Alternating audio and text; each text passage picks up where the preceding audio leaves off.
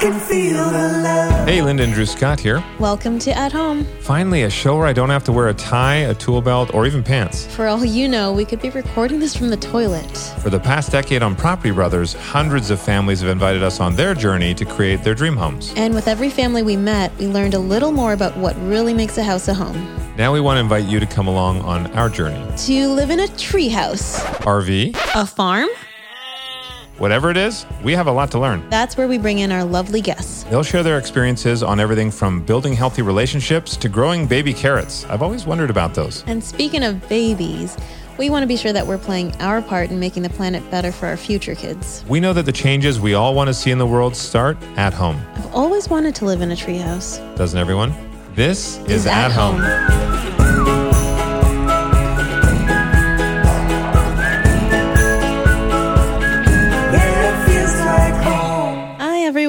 Howdy, howdy. This is at home. Thanks for coming to hang out with us. Happy Tuesday and happy November 3rd. Election day. This is so all we're hearing everywhere we look right now is about the election. And of course. it's so important. I really, really hope every person listening here, I hope you pre-registered for voting, or I hope you're there today. You're out there at the polls voting. Um, it's it's so so important that every one of us use our voice. It does make a difference. But the thing that really jumps out to me about this election and, and every election is that everyone gets focused on the federal level. And so many people forget about their local government, the municipal level. And that's why we're really excited about our guest this week because Nithya Raman is running for local city council here in LA District 4. She is amazing, such a strong energy. She's passionate. She is speaking for the people. Mm-hmm. She's bringing the voice of the people to city council, and we really hope that she can make a difference. I love that Nithya is 100% people powered. Her campaign doesn't have any big money, big corporate money. It's just powered by the people. and it gives power to the people. Mm-hmm. And I, I think that's the thing that resonates so strongly is that she is on the ground speaking with the people who council is supposed to help. Like it, it just makes sense. Yeah, and, and this is a thing that a lot of people don't realize. Your local government has a lot more power in a lot of cities, just like here in LA, um, than you think. It's not all federal or state that make the decisions. So when I'm looking at issues that really they, they bother me, and I want to find a solution, the Yeah. housing crisis, the Climate hom- crisis. homelessness. Yeah, she's able to start making changes at the local level because when it comes to crisis as big as uh, housing and climate and racial injustice and on and on and on, it's easy to feel hopeless and feel like the issues are so big that you know we can't deal with it at this level. But change really does start in the community, in your neighborhood, and in your own home. Exactly. And having someone like Nithya as a part of that conversation at the local council level, I think is really important because then you know your voice is being heard. So this is Nithya Raman.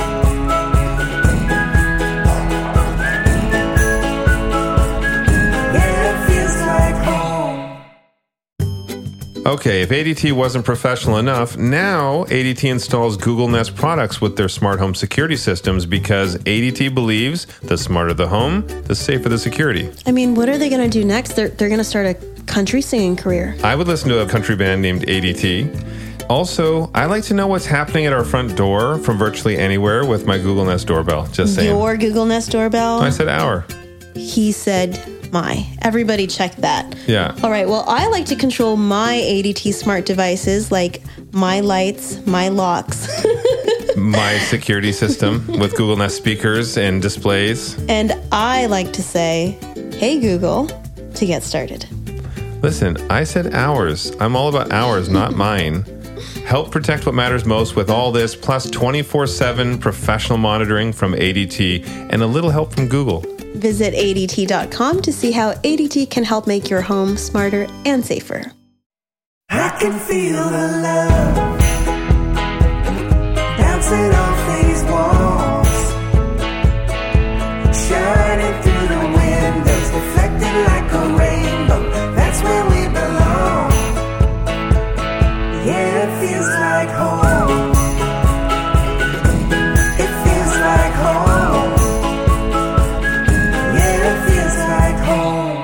so much for um, having me. I feel very grateful for this. I also feel particularly grateful at this moment because it's like now the negative part of the campaign.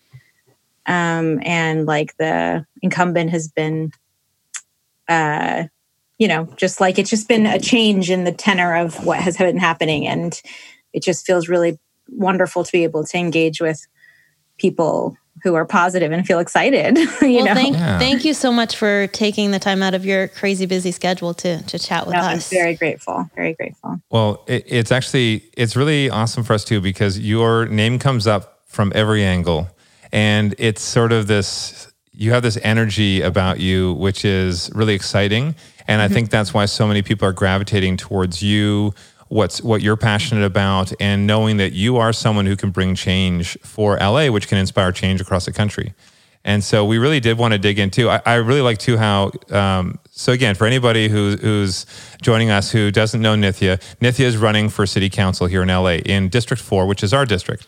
And there are so many aspects of what you are all about, whether it comes to environmentalism and sustainability, whether it comes, you know, in, incorporating renewables, whether it's supporting every age of people in the city and and bringing in initiatives and campaigns that are actually going to be supporting the people. In fact, I hear it over and over that you your campaign is 100% people powered. And explain to us what that means. Well, so historically in Los Angeles, the only people who participated in local politics were people, there was a very small group of voters. So we had very low voter turnout in municipal elections. And then there was a group of people who donated to city council campaigns and, and a lot of corporations that donated to city council campaigns.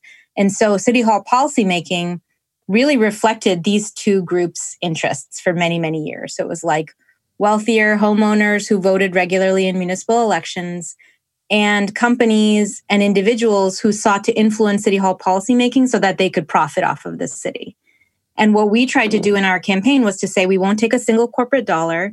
We are going to build a group of people who are locals who are interested in volunteering on this campaign and in donating to this campaign. And so that's exactly what we've done. And we actually, I'm very proud to say that not only did we build this group, but we actually outraised the incumbent uh, th- during the general election. Isn't that freaking awesome? That the, the power that, that that corporate power, and I'm not saying that all corporations are bad by any means, but I'm just No. saying that the that grassroots feel where the people who we are all voting for to make a better uh, environment for all of us people, um, they're the ones who spoke up, and bit by bit they came together to support, and you guys ended up raising more than what the big corporations And that's that's the exciting thing that it's not only people powered, but you it really feels like you are giving power back to the people because their money and is is in it, their their voices are counting, and it really does feel like you're speaking not just to the community but with them. Uh, and I think that's what what resonated so much uh, to us. Um, just the way we saw youth speaking about you. Can you can you talk to us about that? Like how are you speaking to youth in a way that is galvanizing them to be involved and take action? I think a big point of entry for young people into our campaign has been through our focus on environmental issues. So we've been endorsed by groups like the Sunrise Movement in LA, by Food and Water Action, by these groups that are really taking a lot of ambitious action on the ground to fight climate crisis and who are really focused on using every tool that the city has at, its disposal to fight climate change. And the, the city does have some good tools. But I think in our campaigns focus on that, on those tools and how do we use them and how we take action on it, I think we reflect the urgency of young people who are moved to who you know to really be involved on climate issues. Mm-hmm. And we're seeing that all across america and la is no different. And and so we made a special effort in the beginning to reach out to school students. We spoke at a couple of schools. We um, oh, and you know especially students at all girls schools are really excited to talk to me because um, they want to see women who are running for public office they want to see women who are not necessarily um, the usual suspects, you know, for public office to be out there talking about it. And so we've we've also cultivated that interest and invited them in, and we actually have a youth organizing hub that meets every week. They run their own phone banks, they do their own canvassing, they talk to their parents and their parents' friends about the race. It's really really exciting. Isn't it? It's just it gives me a whole level, new level of energy seeing that excitement and that passion coming out of our youth because they are our future leaders. They are our future big business corporate uh, uh, owners as well as the everyday people, and they're going to be shaping our communities.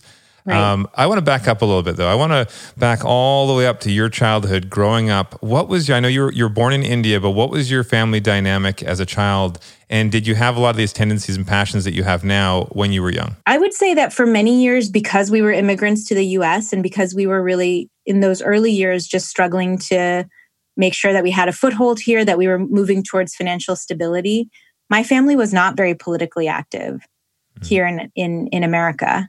Um, but as I grew up, as you know, I went to public school outside in a suburb of Boston. And as I was growing up there, I think I became increasingly politically engaged because I saw around me issues that I didn't see government necessarily grappling with. Like I volunteered at a, a, a, a, place where a lot of foster youth used to hang out. Um, I volunteered in different parts of um, of Boston. So I left my suburb and went into the city and volunteered at all these different places. And I started to understand, in some ways, the inequities that shaped America. And I started to get more and more interested in these things. It was only when I became an adult and I went back to India and I spoke to my mother's family at length that I realized that for many years, actually, my mother had had a very questioning spirit that she had asked questions about inequities around her in, in India, that she had been someone who fought for women's rights in her own world and to the to the extent that she had those tools to fight them. And so I feel like in so many ways, actually, my mother and I in, in spirit are very much connected, but because she came to America and she was so focused on kind of building our family stability, she wasn't able to act on that in the same way that I am able to. And I'm so grateful that my parents you know gave bequeathed that kind of stability to me so that i'm able Mhm. to act on my values and i'm able to kind of uh, bring more people into these discussions than than you know i would be on my own What was the bridge between seeing these inequities and injustices and and being able to act on it? Like how did because so many of us, you know, every day we see all of these terrible things and it can be such a sad world. But how do you how do you take that feeling of helplessness and like we you know, we care about so many things, but how do we take that and actually Focus it and create some focus movement. it and yeah, and create change like you have? whenever I do feel helpless, I feel like I want to make sure that I'm doing everything in my power to be able to address these issues. And even when these issues feel so big and gargantuan, I feel like my focus on either the local neighborhood or a smaller problem that I can address within my own control, that has helped me feel empowered in ways that I think have carried me well throughout my life. And particularly in these few moments, in these few months, these last few months, when I feel have felt so helpless in the face of COVID. I have felt so helpless in the face of a federal government that has failed to really take decisive action on these issues. Um, I felt a, a, a kind of a deep sense of helplessness and disempowerment as I've Mhm. watched this national drama play out. And yet, the thing that has kept me going is my ability to to shape our local context. My ability to say, okay, in Los Angeles, if we want to take action on issues that matter to us, if we want to build a city that's in line with our values, I know that at least in Los Angeles, or at least in District 4, or at least in my own neighborhood, I know that that's possible. And I know that there's a community of people here who share those values and who I know will work with me to build, see those values come into action. And so for me, it is like the only way that I can see my way out of helplessness or disempowerment is to really say, how can I take action in the spheres over which I have control? Mhm. And, you know, it, it has served me particularly well, I think, with all of the anxiety of these recent months. When you, um, I mean, looking at homelessness, I know you have initiatives that that uh, that you're supporting strongly to um, to bring positive change with our issues of homelessness here in LA, as well as just the housing crisis in general. When you have traveled back home to India, we actually went on a trip to India with a charitable organization years ago, and we were working in the slums of New Delhi, um, trying to bring awareness to a lot of the concerns and issues about child trafficking, child labor, housing issues in general, and conditions of, of living and bringing education it's an extreme. Like when we were in the slums in those areas, when you look, there are so many beautiful areas um, in the big cities of India, but there is also that extreme. There's there's wealth, and then there's a lot of extreme poverty. Has that affected you with how you're attack, uh, countering some of the issues here um, in America? Um, because again, like I said, what I saw is that it's a completely different level of extreme. Two things have really become apparent to me as I've thought about the contrast between my experiences in the two places. So, one is that I am struck often when I'm thinking about homelessness that in some ways I'm doing the same things in India that I am doing in LA, right? Mm-hmm. So, in in India, in Chennai, one of the things that we did through Transparent Chennai was to count public toilets mm-hmm. and to evaluate their quality. And here in Los Angeles, one of the things that we were doing in response to homelessness was to look at the kinds of public sanitation services that were available for people experiencing homelessness here in LA. And I remember being struck when I was doing that work, thinking about, wow, gosh, I'm looking at this same question mm. in two countries that are of such vastly different levels mm-hmm. of, of wealth and poverty. And so in many ways, actually, the the thing that has driven me in my work here is that I feel like we have the resources to address this. Mm, exactly. Much more so than in a country like India, right? And that here, it's far more a question of how those resources have been used, how we are distributing those resources, and what we are prioritizing either as a city or as a state or as a country in terms of the work that we're doing. I feel like with the resources that we have, it is totally possible to have a significantly better response to the issues around mm-hmm. Poverty that we face here. Is that where you feel like you have a bit of an advantage coming from a background that is, you know, you know, you've you've initiated so much change for the public, but you don't have a, a political background. Do you feel that because you're coming in with this fresh perspective, that of the people, um, it'll help you serve the people more? Um, for sure, I think it's really good that I have the background that I do. I think the thing that will help me the most in office is that I don't want to be a politician for 40 years mm-hmm. right? I think there are a lot of unusual obstacles to change that exist in our local government. I think the barriers that we face locally to building more homeless shelters, to reallocating some of our resources that we now spend on policing or criminalization of homelessness to services and to care for our unhoused residents or to protecting tenants better and making sure people aren't facing eviction. Those kinds of changes face I think, opposition that we may not always understand when we're outside of those, you know, outside of the political sphere. Mm-hmm. You know, if my goal was to then go from here to Congress to wherever, I think that I would be much more cautious about speaking out about barriers to change that mm-hmm. exist in the government.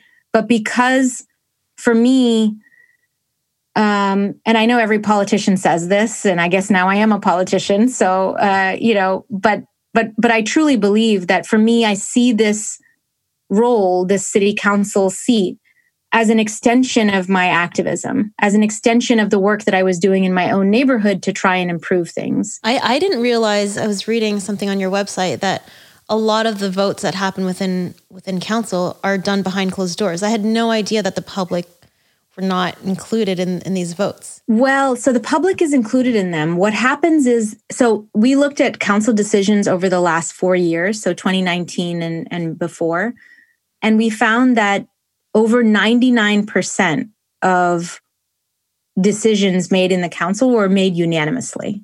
So that means every council member, all 15 council members voted the exact same way on mm. decisions that were coming to them. Mm. I want my council to have that discussion about what our city should look like, what kind of housing we should be building in public. Yeah. Because these are not easy answers. There is not a unanimous mm-hmm. agreement on what that next step is. And if there is, then we're not discussing the hard questions, you know? Well, and we, we deserve, as the people who live here in LA, we deserve to be a part of those conversations or at least to be able to hear how those conversations are evolving because then we can also bring our voices to potentially help bring that change. Yes. It, it's it's always smarter to have more heads than one. I mean, I like to think I'm a pretty smart guy, but I don't like to make decisions in our household without Linda because one, she'll kick my butt, and two, uh, two brains are better than one. And I yeah. think it's just taking it to the next level when you go to the municipal level and you go to the the federal level.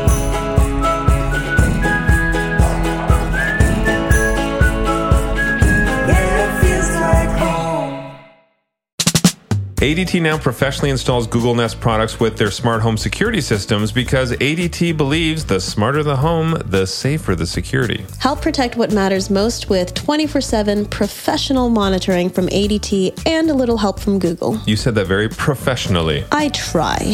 Visit ADT.com to see how ADT can help you make your home smarter and safer.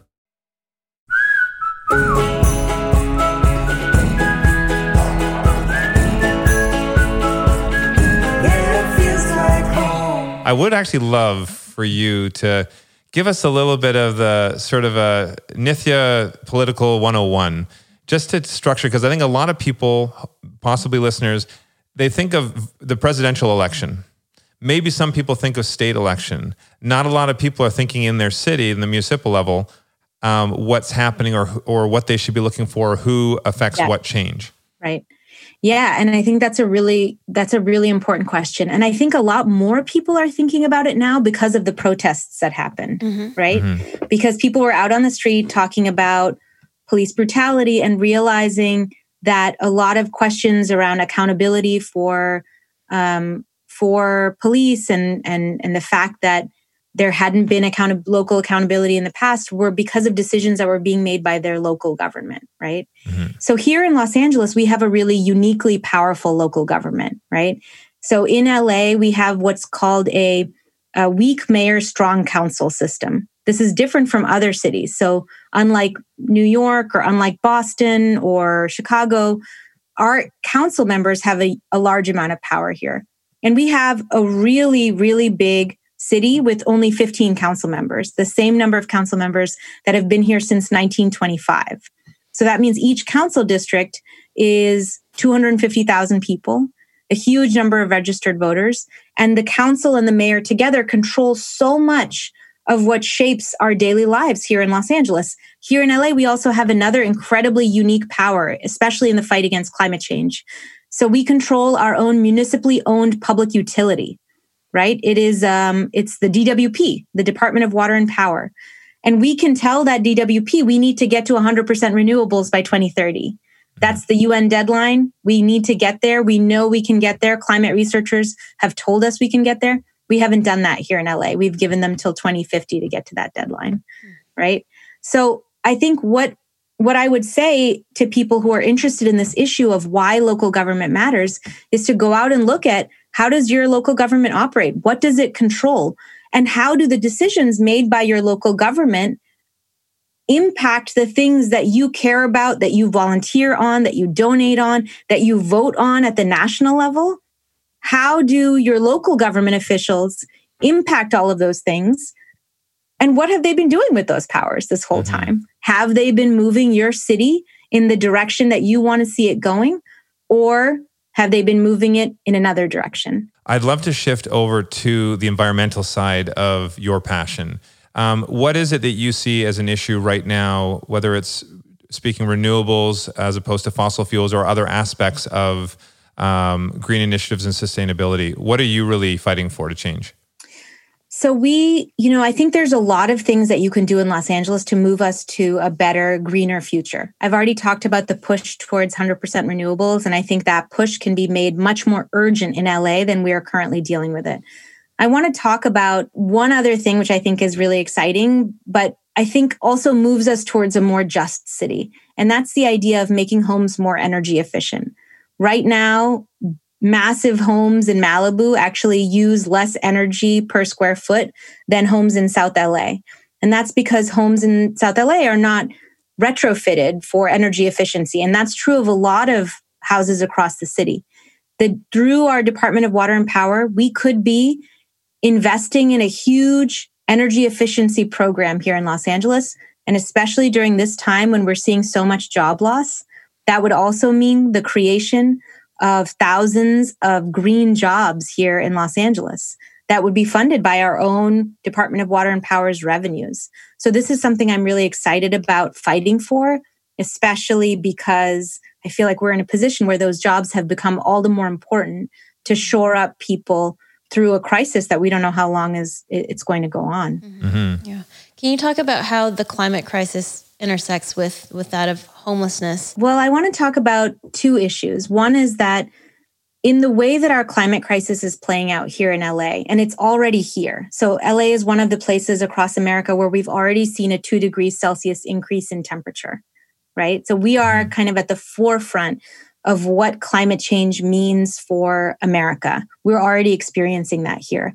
And the worst impacts of those changes are being felt in low income communities, in communities of color, in, in Black and Latinx neighborhoods, right? Those are also places where where there are heat islands. So it's actually significantly hotter there um, than it is in other neighborhoods across the city. There's not enough tree cover. In in it, tree cover is incredibly unevenly distributed across the city.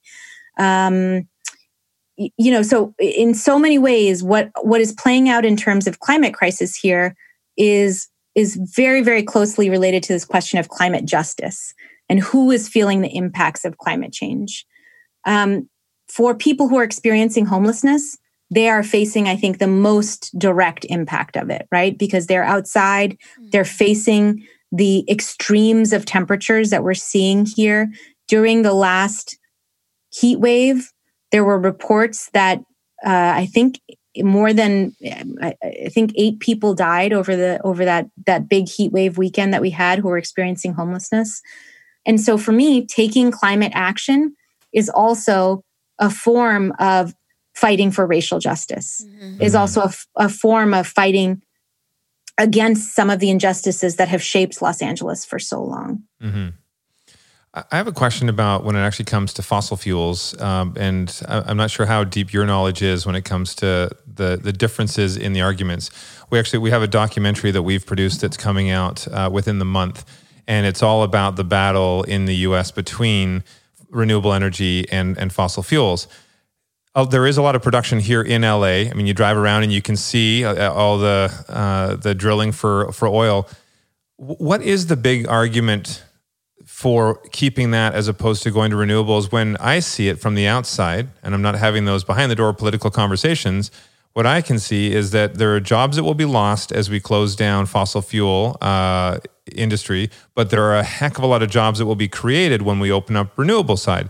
So there is a balance of somewhat. The only other thing that I can really see is that there are big businesses that make a lot of money in oil that are not going to be making that money. Why don't they shift their initiatives over to the green side? And they can be making a lot of money when it comes to initiatives that actually help the people and help the planet. I think, I mean, I think you've laid it out exactly that there will be, that there are certainly workers that stand to lose from the, the transition away from fossil fuels. But it does feel like a just transition would involve making sure those workers were able to find jobs in, in the renewable energy sector mm-hmm. and that they would be able to find jobs that paid as well and that ha- had all the same benefits and union membership that their old jobs did, right? And I feel like that has been a, a real central plank of the of the climate movement here uh, all over America. I mean, I feel like people are talking about this very openly. I do feel like here, uh, you know, what we've seen in California is that fossil fuel companies, in some ways, are muddying the waters. Um, you know, they're at, they're creating these, they're funding these nonprofits that are talking about um, things like fighting for energy choice the push is being stymied by by a whole range of actors that are being funded by yeah, the fossil yeah. fuel industry. I, I also mean, feel like fossil fuel um, companies are paying into lobbying. They're paying into uh, campaigns for many elected representatives across uh, California, yeah. And are a major factor in in in political donations here in in in, uh, well, and that's that's what frustrates me. That's one of my big frustrations. You know, we lived in Nevada for years, and NV Energy has a monopoly uh, out there. And in fact, they put that their last campaign when people were supposed to vote yes to three, which was trying to get rid of the monopoly, so we had the opportunity for more options uh, and renewable options. Uh, they, I think it was, and it's it's public information, but I think it was seventy million dollars or something that that NV Energy spent on campaigns that were totally misleading and it made you think that if you voted in favor of what their campaign was it was actually going to give us more renewable options and, and, be better for everybody. But in reality it was the complete opposite. It was letting them hold control and it just frustrates me to no end that there's that kind of money that is put into misleading information instead of just allowing all the information, pros and cons. Nobody wants fossil fuel workers in the fossil fuel industry to lose jobs. We just want to find a way that it can be healthier for them, healthier, healthier for their families and, And the have more longevity, and yeah. more longevity. Yeah, for all of us, um, a healthier future. I, I heard you say in a different interview that you know you don't like talking about being left or right. It's just about building a campaign based on values. Like it's Yeah. just values, and and you know whether we're on different parties, it's just working towards building that thing that is good for everyone.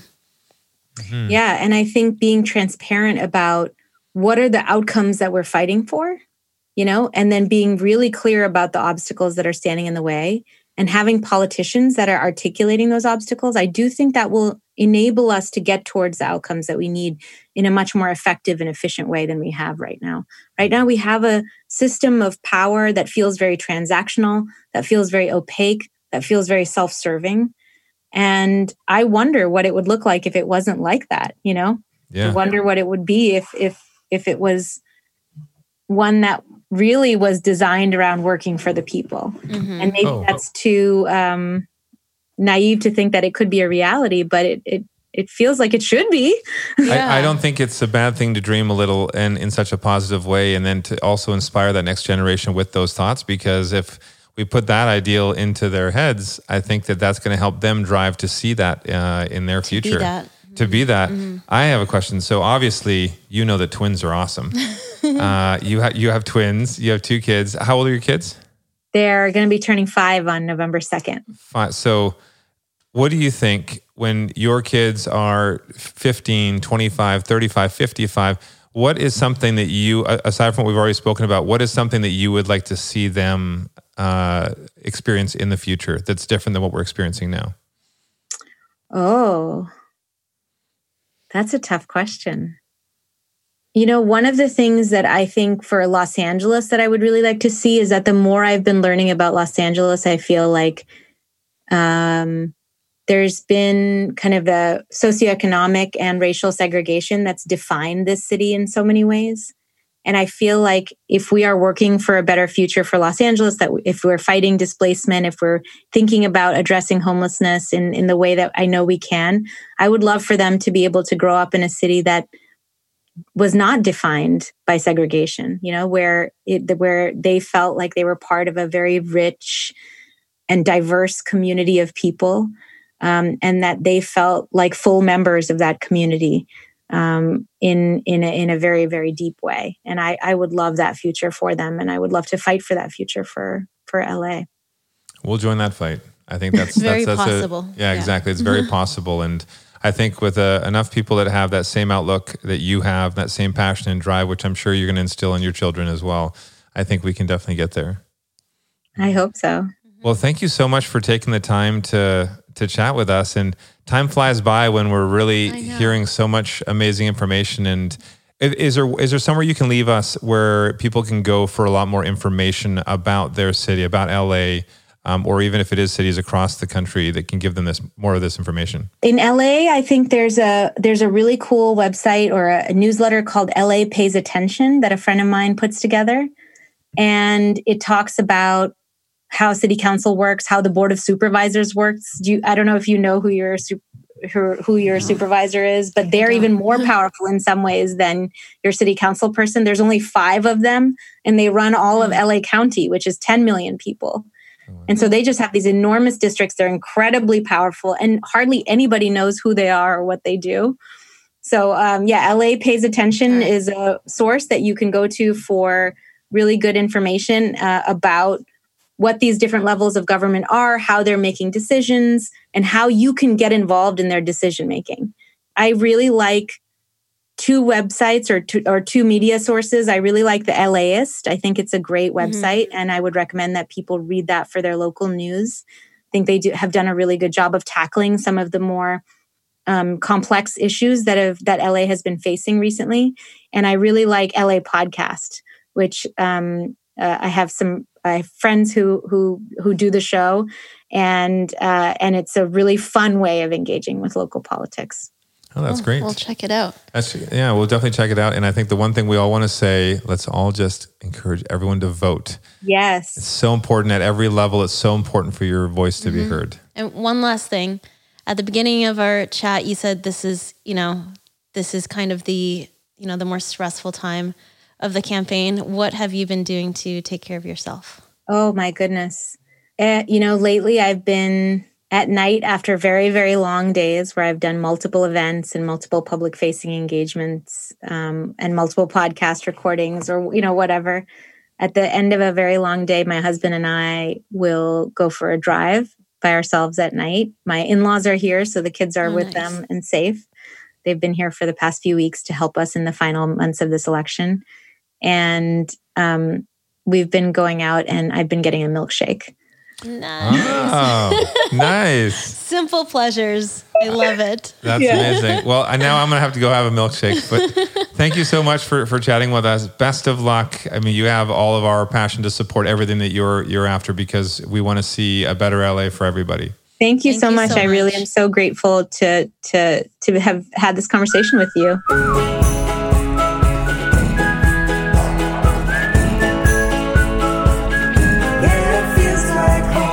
Was so amazing to chat with Nithya. And I mm-hmm. think whatever happens today with the election, I'm excited to see how Nithya is going to continue to implement change in the community Inspire and city. change. Yeah, And- inspire and and actually make change.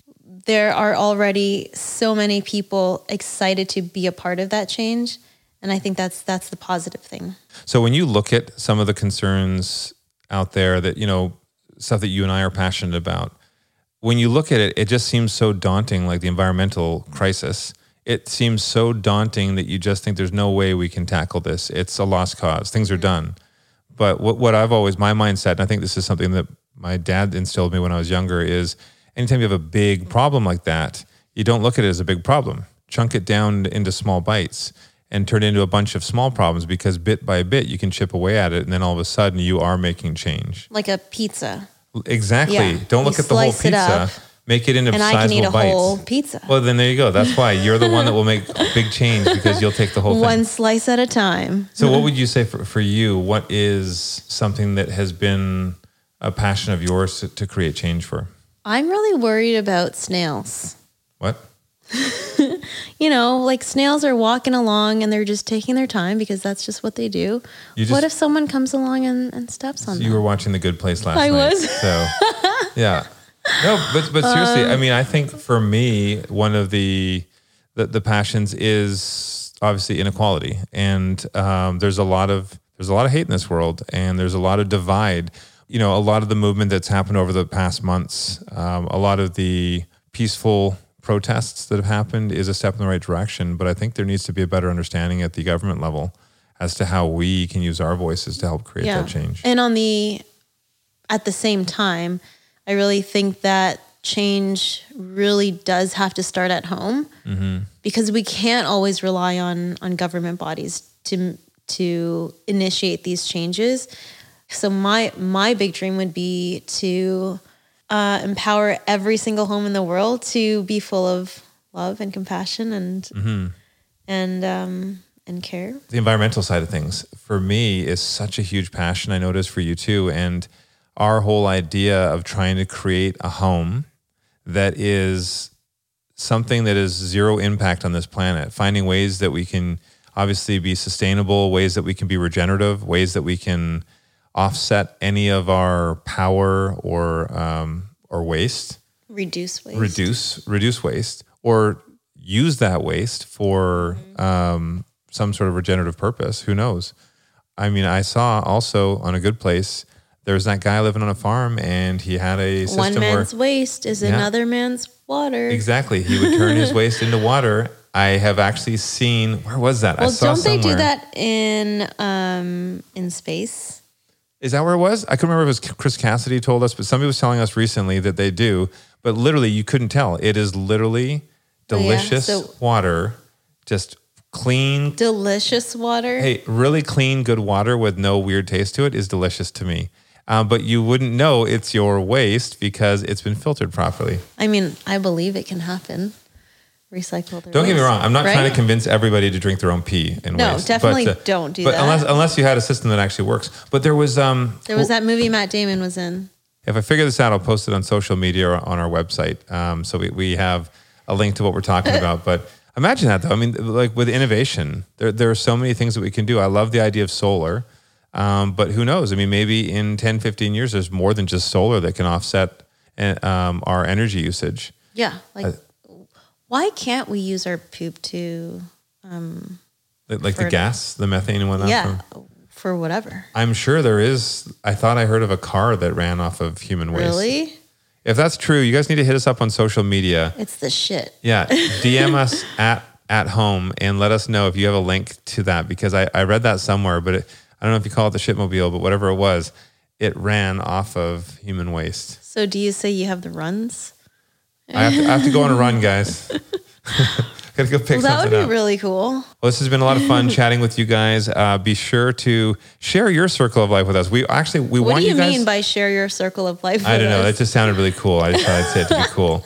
No, I want to hear from you guys though. Uh, DM us on Instagram at at home and let us know what what you guys have done. One, um, to be more sustainable in your home, or anything that you've done to reduce your negative imp- imprint on this planet. And also, I want to hear other stories of things that you guys want us to investigate, look into, talk about, mm. guests to bring on. or tell us your your big dreams. Share your dreams with us. Yes. Thank you so much. Thank you to Chad Carlson and Victoria Shaw for our song Feels Like Home. And thanks to Brangelino, our producer. And also Annalie Bell, our researcher. And thanks to all of you guys who have been a part of our podcast, listening or watching on YouTube. Really, for us, we just want to come together and we want to learn more about what we're passionate about. And there's so much we don't know. There's so mm-hmm. much we need to learn, and we want to do it with you guys. Thank you. Thanks to And you. thanks to you.